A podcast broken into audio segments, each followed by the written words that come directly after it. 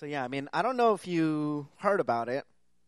I don't know how many of us, you know, follow the stock market, but um, we happen to be talking about money today, and um, if you didn't know, uh, the stock market had like a really terrible week.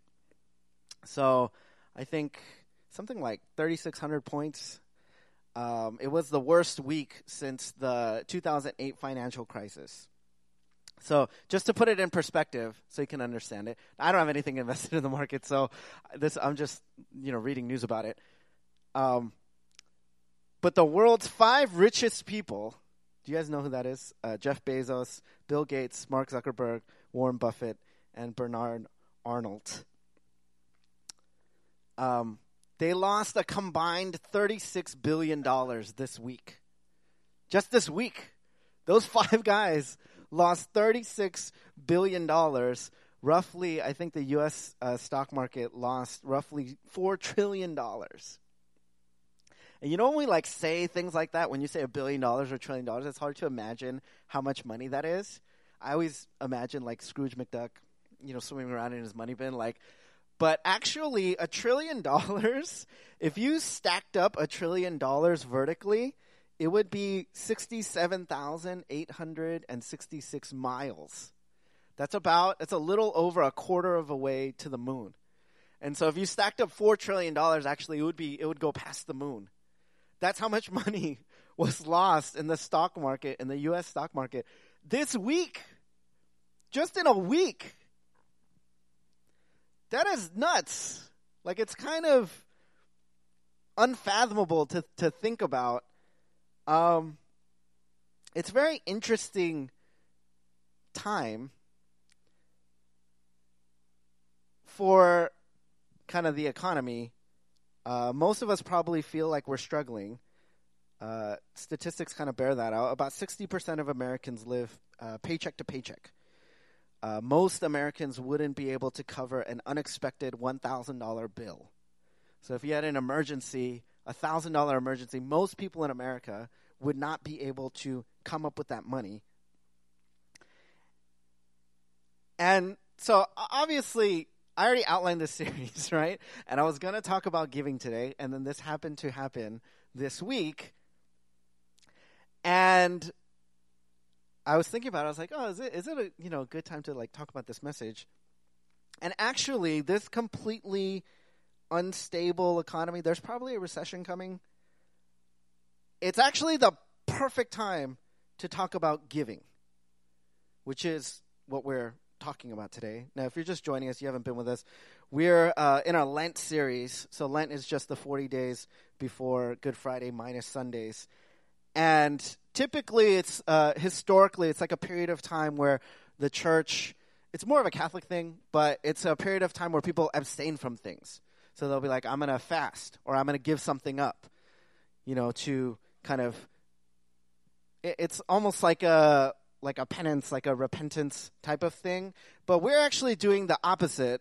Uh, instead of giving up something, we are trying to step into some things. So we're in a series called Give, Pray, Love, three practices that we want to step into during this period of Lent. And we're going to be talking about today one of the most powerful ways that we can step into that gospel, and it is this idea of gospel centered giving. Uh, the question is, why should we aim for that? Like, what is it? We will talk about what it is. Why should we aim for that, and what makes it powerful? And that's what we're going to look at today. So if you guys have your Bibles, let's go ahead and open them up to the book of uh, 2 Corinthians. I have this. 2 Corinthians chapter 8. 2 Corinthians chapter 8. We're going to read verses 1 through 9. Uh, 2 Corinthians chapter 8, verses 1 through 9. This is God's word. And it says, We want you to know, brothers, about the grace of God that has been given among the churches of Macedonia – for in a severe test of affliction, their abundance of joy and their extreme poverty has overflowed in a wealth of generosity on their part. For they gave according to their means, as I can testify, and beyond their means, of their own free will, begging us earnestly for the favor of taking part in the relief of the saints. And this not as we expected, but they gave themselves first to the Lord, and then by the will of God to us Accordingly, we urge Titus that he, that as he had started, so he should complete among you this act of grace. But as you excel in everything, in faith, in speech, in knowledge, in all earnestness, in our love for you, see that you excel in this act of grace also. Verse 8 I say this not as a command, but to prove by the earnestness of others that your love also is genuine. For you know the grace of our Lord Jesus Christ, that though he was rich, yet for your sake he became poor, so that you by his poverty might become rich. Okay. It's two points today. First point is this gospel centered giving always comes out of abundance, not need. Gospel centered giving always comes out of abundance, not need. So, what is going on in this passage? Paul is talking to the Corinthian, you know, he's writing this letter to the Corinthian church, and he is talking about something called the Jerusalem collection. So, throughout Paul's ministry, Paul spent like 10 years doing this. In the mid 40s AD, there was a famine in, uh, affecting the Judean believers. Right? So as Paul was going around planting, you know, he planted all these Gentile churches, right? These Greek, these non-Jewish churches. And he would go around and he would visit them and he would ask them for money to help the Jewish believers who were suffering because of this famine. And he did this for, for 10 years. He finished in AD 57. Right, he finally completed the collection. He delivered the first one in, in 46, and then he delivered the, the second one in 57. So it took about 11 years, him going around, like, collecting this, this famine relief fund, essentially, because he saw need, and he felt like it was good to ask the churches to help out. So the churches of Macedonia, Achaia, Berea, um, Berea, Berea, Berea, um, Thessalonica, Derbe, Asia, Philippi, Lystra, Corinth. So all these churches contributed to this fund. So that's what Paul is talking about. Now, Paul, as he's asking the Corinthian church for these funds, he says, he brings up the Macedonian church. So in verse 2, he says, uh, I want you to know about the grace of God that has been given among the churches of Macedonia. So he brings them up, and then he says in verse 2 For in a severe test of affliction, their abundance of joy and their extreme poverty have overflowed in a wealth of generosity. Now, that's a weird verse, right? Like, you have to read it a couple times. Like, you have to think about it. In a severe test of affliction, their abundance of joy and their extreme poverty have overflowed in a wealth of generosity. Those words don't all fit together. How is a severe test of affliction creating an abundance of joy?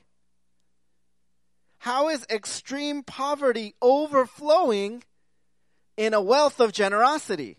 That doesn't seem to make sense. If you're in extreme poverty, you cannot overflow unto wealth. Right? That doesn't seem like it makes sense. If you're in severe affliction, it doesn't seem like you can have abundance of joy. So, what the heck is Paul talking about? Now, the phrase he uses, like about their poverty, it, it literally means like down to the depth poverty, like rock bottom poverty. Right? The Macedonian churches, he he's bringing them up because they're a testimony of something. The, like how does extreme poverty overflow unto extreme generosity? How is that possible? Well, it's only possible if money is not their treasure. It's only possible if money is neither their treasure nor the means to their treasure. Because there's no other way that you can be extremely poor and yet feel like you have an abundance. Or you can be in a severe test of affliction and yet feel overjoyed. It's, it says that they gave, it says, they gave according to their means as and as I can testify beyond their means. Do you, have you guys ever heard that phrase, beyond their means, beyond your means? When do we use that phrase, beyond your means? We usually use it to describe somebody who's spending, right?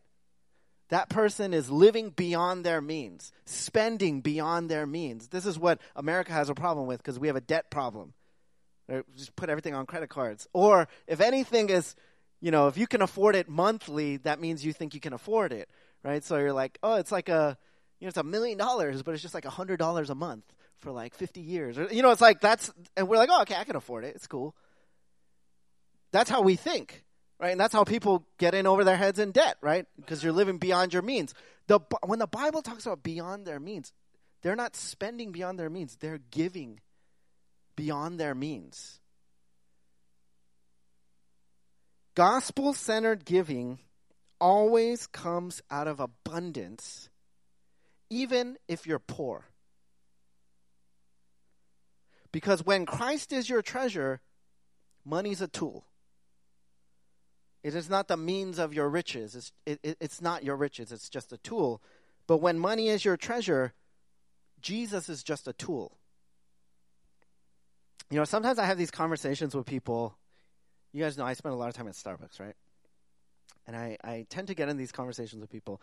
This happened again, by the way. I told you this before, right? But it happened again, like a couple weeks ago, where this this lady Okay, she literally. This is kind of not super relevant, but this this lady sits like I'm sitting at my table and I'm working right, and I have my headphones on. So I'm like sitting on my laptop, I'm working, and this lady sits right next to me, like at my the little Starbucks table at my table, and she puts her hands on my table like this.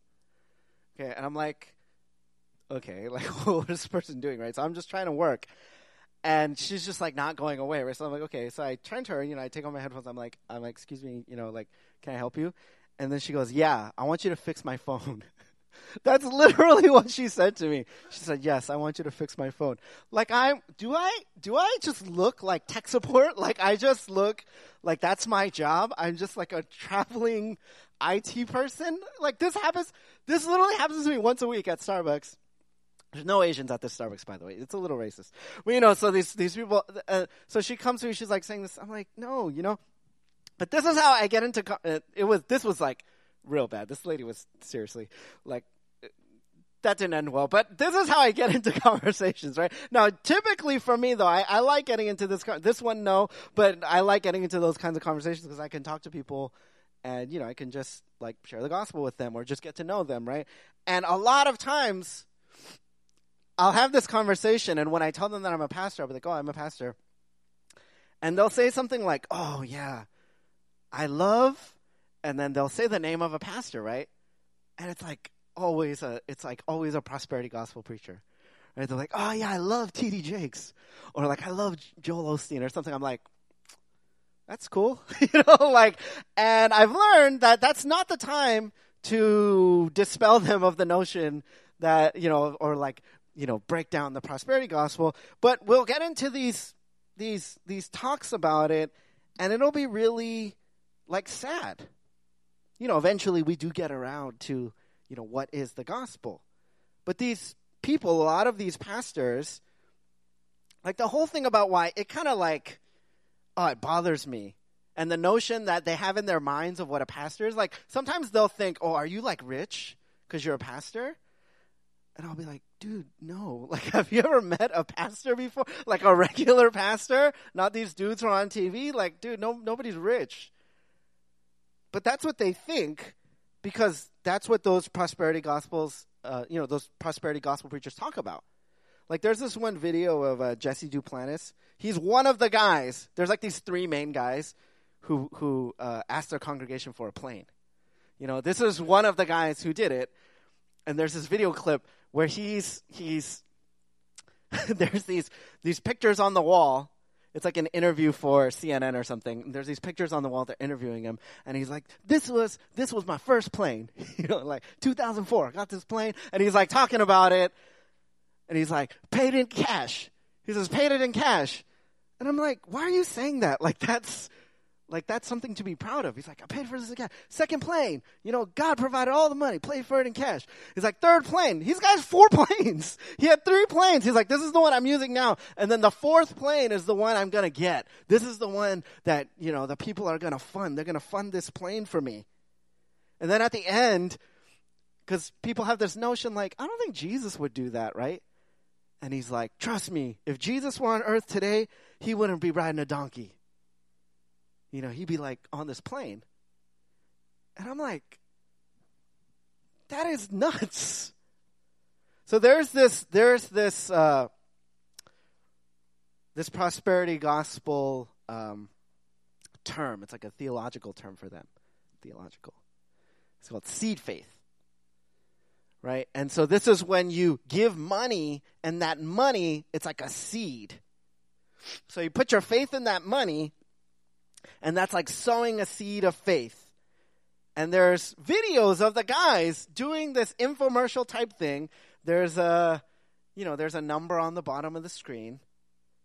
And it's like, give a thousand dollars, you know, sow your seed of a thousand dollars. That's what it says. And as he's talking on the screen, he's like, there's somebody out. He goes, shabba la la la, like that, literally. And then he goes, there's somebody out there. And I'm not, I got nothing against tongues, but this guy's not doing tongues. He's just doing what I don't know what he's doing. Right? And he just like says whatever, and then he goes, and then he goes, somebody out there has credit card debt. You know, you have credit card debt, and I want you to sow this seed of faith so that God will just wipe out your credit card debt. And in my mind, I'm thinking, like that's that's evil. That's evil of this guy. He's trying to take away. So this person's already in debt, and he wants to steal their money. And obviously, they ain't gonna. God's not gonna take away that credit card. Like, this is not God. This is just a rich guy defrauding people. The sad thing is, the most of the people that go to those churches, it's like they're poor, they're not educated. Uh, a lot of them like like they're the same kind of demographic that like plays the lottery and stuff like that. Like, why do you do that? Because you're desperate. So they're taking advantage of the most desperate and vulnerable people by making them put their hope in money and inflating the false hope of money and then never delivering on the promise. Now, on the other hand, do you guys know what's happening in China right now? So, obviously, the coronavirus is going on. So, earlier this month, seven underground Protestant churches in Beijing raised $10,000 to buy face masks and disinfectants for those in Wuhan. Now, they sent the shipment on February 5th. And do you know what happened after they sent the shipment of $10,000 worth of masks and disinfectant? The leaders of the church were gathered up by the, by the police and they were questioned. Right? Like, why are you doing this? Because the Chinese government, the past couple years, they've been really cracking down on the church in China. They really want it to be regulated by the government, and the Chinese government is very suspicious of the church. They see it as people trying to infiltrate society, right? Trying to plant this, this seed in people that's going to ruin China. So these people, they give money, and yet they are seen as suspicious. They are questioned by the leaders some people have rejected their donations because because they don't trust them. Isn't that crazy? See, that is gospel centered giving. It is giving when you feel like it's an abundance because only then can you they're, trying to give money away, and the government and some people don't want to accept it, and they look down on them. They're suspicious of them for trying to give money. When you treasure Christ, right, when the gospel is at the center of your heart, there's no limit to what you will sacrifice to give because no matter how much money you have or don't have, you will always have treasure. You will always have too much. That is the treasure of knowing Christ. That is what Christ offers us a treasure undiminished, invaluable. So that's the first point. Gospel centered giving always comes out of abundance, not need. Out of our feeling of abundance. Here's a second point why gospel centered giving is important. And I, I, will talk a little bit about the difference between maybe gospel centered giving and a law centered giving. But second point is this gospel centered giving multiplies grace. Law centered giving multiplies obligation. Gospel centered giving multiplies grace. You know what's really interesting about the prosperity gospel? It's actually very legalistic. It is very legalistic because they have these set amounts like you have to give. And in fact, if you get into like a prosperity gospel church and you start like if you give them like 20 bucks, then what will happen is they'll send you an envelope. So actually um, I think John Oliver like did this thing on the on the on these churches one time, and so he actually did. He sent like twenty bucks, right? And they sent him back a dollar, right, with an envelope, and what the and it was a letter, and the letter was from the pastor. You know, it's probably written by somebody else, and it was like send this dollar back. so they send him a dollar, but they say send it back also with an additional thirty-seven dollars. And then every time, and then he would send it because he just wanted to see what would happen, right? And he kept sending money, and they would send him back like another, like a dollar, but then they would say send it back also with like an additional amount of money. So they would, and it would go up and up and up. It would be like two hundred dollars, like two hundred fifty dollars, thousand dollars. It would just continuously ramp up because there's so much pressure on these people. And I've talked to like people in these churches there's like so much pressure. They feel like if I don't give, I don't have faith. This is the proof of my faith. And if I don't give enough, then God's not going to, you know, do for me. But that is a classically legalistic position. It's just using money as the legalism. It is this idea, it's the theology of being able to leverage God. Right? Now, we all kind of are prone to this, this religion, empty religion. If you feel like if I do good enough, if I pray enough, if I read enough, if I give enough, you know, then God becomes indebted to me. He has to give me what I want. We, we won't say those words out loud, but we'll think it in our heads. He's going to make this turn out okay. He's going to get me that place, that thing, that job, that person, you know? He's going to turn it into my favor if I'm just good enough. That is essentially legalism. It is believing in our own righteousness. I can do it, and I'm going to be good enough, and God's going to have favor on me because of it. Now, what Paul wants to make clear is verse 8, he says, I say this not as a command. He makes it clear up here, too. Right? They, they gave of their own free will, verse 3. Right? He's saying, I didn't compel them. I didn't force them. I didn't say you have to. And even as he's writing this letter to another church, talking about the example of the other church, he's like, I'm not saying you guys have to. This is not a command. He wants to make it clear. He says, but to prove by the earnestness of others that your love also is genuine. And then he points to Jesus, right? You know the grace of our Lord Jesus Christ. He's saying that should be ultimately the motivation. That though he was rich, yet for our sake he became poor, so that you, by his poverty, might become rich. That's the ultimate irony of the prosperity gospel, right? Because all you need to do is just like, look at Jesus. He didn't live rich even when he was on earth. He spent most of his time with poor people. He lived like an outcast. He pretty much lived like paycheck to paycheck. Jesus didn't have a retirement set up, he didn't even have a home. He just wandered around doing ministry. And he spent his time with the most broke people. Now, obviously, he was rich. Creator of the universe.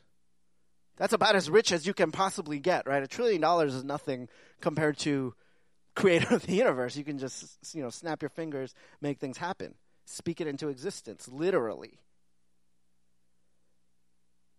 he became poor. Now, how did Jesus become poor? Now, obviously, he lived like a poor person even when he was on earth. Isn't that crazy? Like, if you were stepping down from God to human, you would think Jesus at least would be like a prominent human, right? Like, at least he would be a king or something, or at least wealthy. But no, he's, he's born in the most kind of regular, poor way. He lives kind of a regular, poor life. And all of that is not even considering the fact that he stepped down from God to human. Like, do you ever think about that? Like, I went, I went, I was playing, bas- I was playing basketball. Uh, this is like a couple of months ago, right? I'm playing basketball, and I, you know, I'll go to the, I'll go to the gym, and I'll just like shoot around by myself. And my only, literally, my only goal when I go play basketball at this point in my life is to exercise. Like I just want to I just want to get a, you know, sweat going, like get my heart rate up. Like that's it. I just I just don't want to like that that's it. I I barely care about like I want to win obviously when I'm playing, but I barely care about that. I definitely don't feel like I have anything to prove. You know, like when I was younger, you know, when I was in my 20s or something, I'd be like, oh, yeah, you know, I got to prove like I can play out here with these guys or whatever, right? I got to dominate. You know, like that's what I would think. But now it's like I don't have that, right? So I'm just, I'm just shooting around, and these kids come into the gym, and they're literally like, like junior, they junior high. They're probably ninth grade at the oldest. Okay, and I'm just shooting around by myself. And they're like, hey, do you want to play? So I'm like, okay, yeah, sure, why not, right? It's better exercise. So I go and I'm like playing with them. And these kids are like like I'll I'll like, you know, I'll just do whatever. I'll like shoot a shot and I'll make it, right? And I make the shot and they're like, "Oh, oh, he's he could play." And I'm like thinking in my head like what are you talking about? like, like, what are you guys talking about? Like, we're playing 21, and I'm like, you guys think you could win? Like, like, they, like they're they're literally like, sm- like I'm like almost 200 pounds. Like I could just go like this and just knock the kid on the, you know, but I didn't do that. I'm just playing. And they're like like looking down on me. I'm playing in this game with these junior high kids, which I don't even get because because I look young, right? So I don't know what they thought I was. I don't know if they thought I was in my 20s or something. Why do they, why do they think it's weird? You know that that I could play. Maybe it's just I look that unathletic to them that they are so shocked, you know, that I can do anything here. And I was like insulted that these junior high kids would would treat me like that, right? That's just adult human to junior high human. Right? Jesus went from God to human. Can you believe that? Like, imagine your dog. Uh, imagine all dogs. Like, there's a cataclysmic event that's going to just destroy all the dogs. Because, you know, we, like, a lot of us, we like dogs, right? And this scientist comes to you and is like, you are the last hope for the dogs. But to save all the dogs, you have to become a dog. And you become a dog. And you go to your own dog like, you know what I'm talking about? Like, you have a dog, right? You go to your dog and you're like, hey, you know, rough, like, we need to do this because all the dogs are going to be wiped out. Like, as if that's not bad enough. Your dog is like looking down on you. Like, dude, you're not cool enough to like hang out with me and my friends. Can you imagine that? You cross species level humility. Like you're like, okay, I'm going to become a dog to save all the dogs because I love my dog so much. And your own dog that you have known since birth, that you cared for, right? That you like, or you got him out of the kennel, whatever. You saved that dog. And the dog looks at you like, dude, who, who, get out of here. Like I'm, I'm hanging out with my friends, you know, my other what's a what's a group of dogs called? My pack, you know, whatever, right? Like like this is this is my group. Can you imagine that? Can you imagine how mad you would be? You'd be like, you stupid dog. like I I raised you. Like, I feed you every day. I pick up your poop from the ground. This is how much I care about you. And I become like you, and you don't even want to, like, be friends with me. Like, that's, that is ridiculous. I'm off the rails right now talking about some ridiculous example, and that's not even, that, that doesn't even compare to what Jesus did. Because cuz he knows us better than, than we know our dogs he knows us better than we know our kids. He knows us better than we know ourselves. He was thinking about us from eternity past.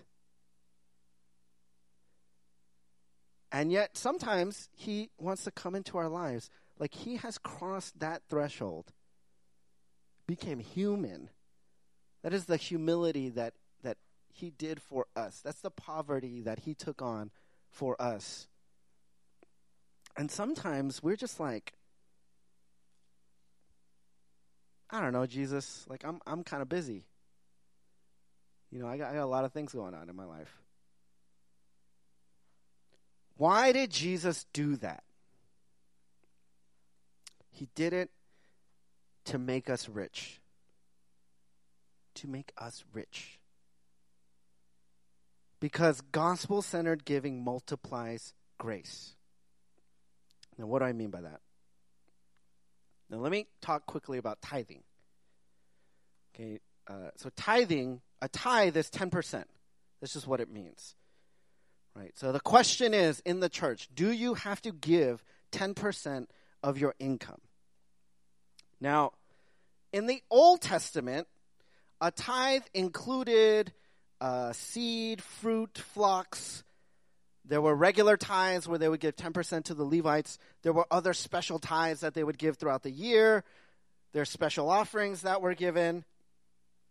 Now, most scholars, it's hard to it's hard to pinpoint exactly what percentage Old Testament people actually gave as a part of their their you know their giving. You know, but it would probably be closer to 20%. Um, in fact, it would most scholars say it would be at least 20%, if not more. So, you know, if you would actually want to uphold the Old Testament tithe, it would be something closer to 20%. Now, there are, I think a tithe, like a 10% giving, is a helpful guideline, but I do not think it's law. I'll, I'll quickly outline the reasons why I don't think it's law. One, we're not under the Mosaic covenant. Two, there are descriptive accounts in the Old Testament about giving 10% like Jacob and Abraham, but those are not prescriptive accounts. They're not commands. Right? Three, the tithe in the Old Testament was tied to national Israel because Israel was a country. And so they had to support Levites. Also, if you think about things like taxes, basically, that was kind of like they needed that, a whole system for that. Uh, four, there's, there are texts where Jesus affirms the tithe. So this is a big one where people say, oh, see, Jesus said you should tithe. But Jesus was essentially born under the law, right? Because the new covenant started when Jesus died and resurrected. So he also affirms like offerings, you know, or not uh, like uh, sacrifices, animal sacrifices, for example. Obviously, we don't do that after Jesus rose again from the dead. So that's the fourth thing. Fifth thing, it's not explicitly stated anywhere in the New Testament post resurrection. So after Jesus resurrects, there is no passage where it says you should give 10% of your income. That's five reasons, right? Here's a sixth and most important reason to me law centered giving creates self righteousness, while gospel centered giving multiplies grace. Now, let's say your best friend gives you a gift. Okay? It's not your birthday or anything. It's just like some random day. Okay, your best friend, maybe it's your, you know, your spouse or your boyfriend, girlfriend, whatever, right? They come, they give you a gift. And it's like exactly what you wanted. Right? And then you're like so happy. You know, you, you open it, it's like, oh, wow, it's that thing, whatever it is. And then you say, what's this for? And then they smile at you. And they pull out this piece of paper. And they say, we have an agreement to give each other gifts every year on this day. Remember this random day of the year. Now, how do you feel about that gift? yeah, it sucks, right? Like you're just like, who cares about this? Now I don't like. Maybe you'll still like it. You know, it's a thing, whatever it is. But the notion that it is a gift is just gone. Right? It's not anything anymore. It's not valuable in that sense. You're not emotionally connected to it. It's lost its meaning. Now, same scenario. Give you a gift, random day. It's not your birthday. Instead of saying we've signed an agreement, they say, I love you. I just want you to know that I appreciate you. That feels good, right? Even when I said it just now to you, and I wasn't even saying it to you, you just heard the words, you liked it. You were like, dang, I wish that actually happened to me. I don't even care what the gift is. Like it'd just be a you know bookmark or something. Like here's a bookmark. It's like what is this for? And you'd probably be like, what is this for? I don't need no stupid bookmark. And be like, I just want you to know I love you and I appreciate you. You'd be like, dude, thank you. like, thank you so much for this. See, the first one is law centered giving. The second one is gospel centered giving. There is a multiplicative joy. Because here's the thing the gift doesn't mean anything until we interact with it. Right? Like if I give Boomy a gift, then we both receive joy. If I buy her flowers, you know, and she takes it and she enjoys it, then we both there is something in that that is created. That that giving creates something if I do now, if I do it because I feel bad or I did something wrong or like, you know, I'm trying to prove that I'm a good husband, like then there isn't that joy there.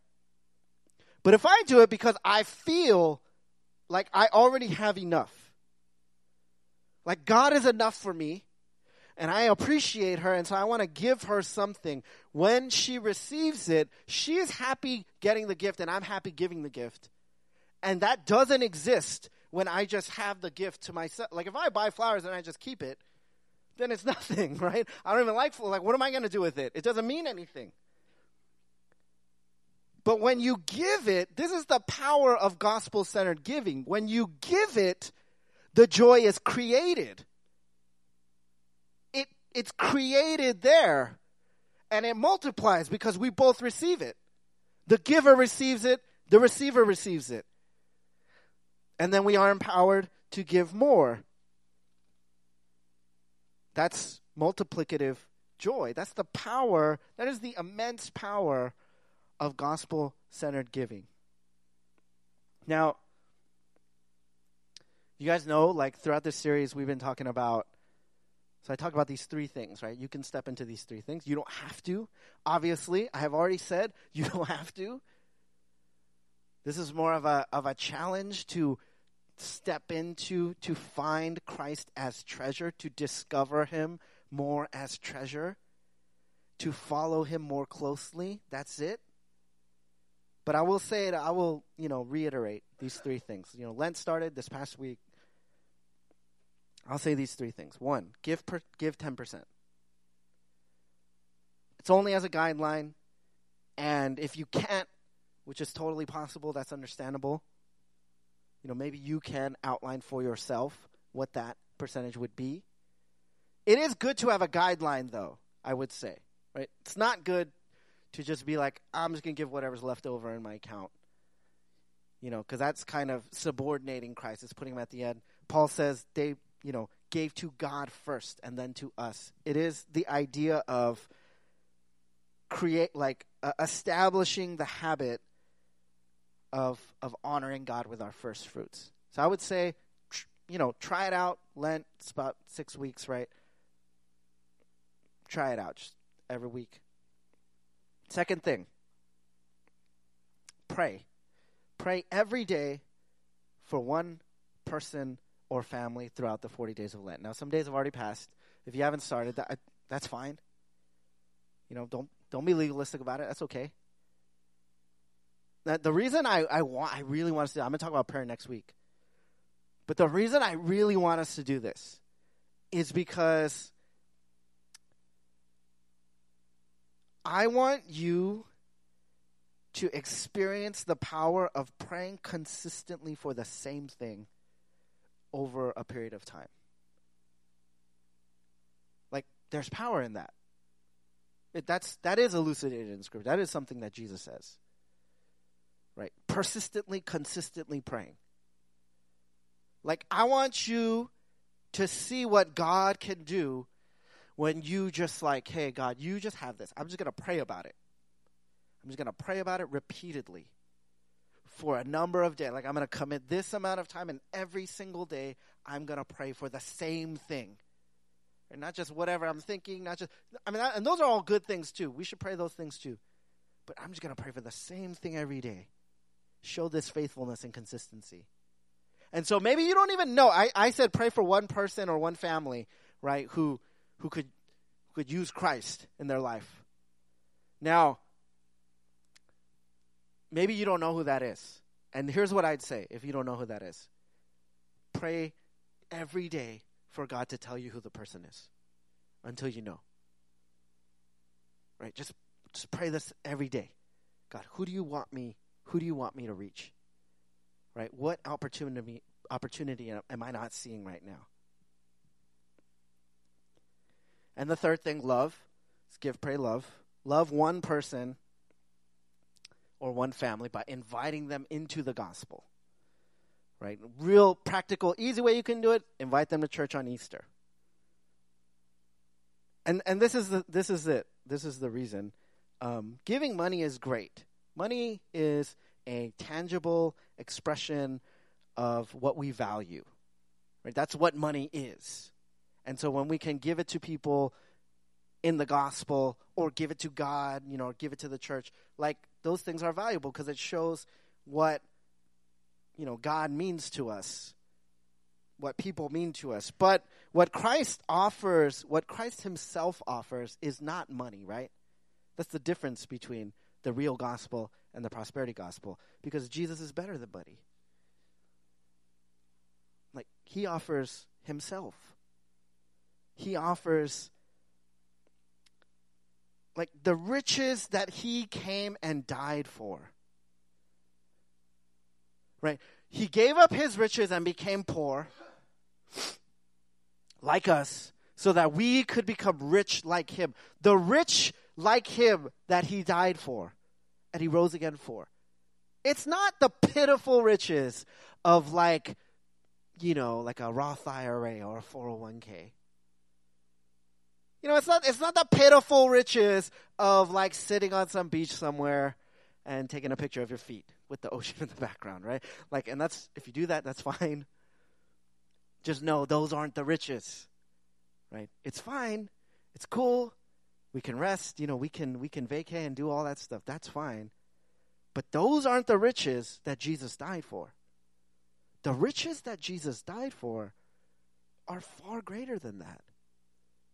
It's a far deeper satisfaction than that. It's a far more powerful joy than that. It's the kind where even in extreme poverty, even in severe affliction, you will feel abundant. That's the riches that Christ offers us today. That's the riches that God commissions us to offer the people around us. Let's step into that this this Lent. Um, why don't you come up, Randy? But I'm gonna. And so what we're actually gonna do right now is we're gonna um, we're gonna have a time of communion. And so, um, you know, communion is just it's one of the essential practices, ordinances of the church. It is what we do to remember and celebrate what Christ has done for us, right? What we're talking about today. The body, uh, excuse me, the bread is representative of the body of Christ. You know, the his flesh that was torn for us. The the juice is representative of the blood of Christ that was shed for us.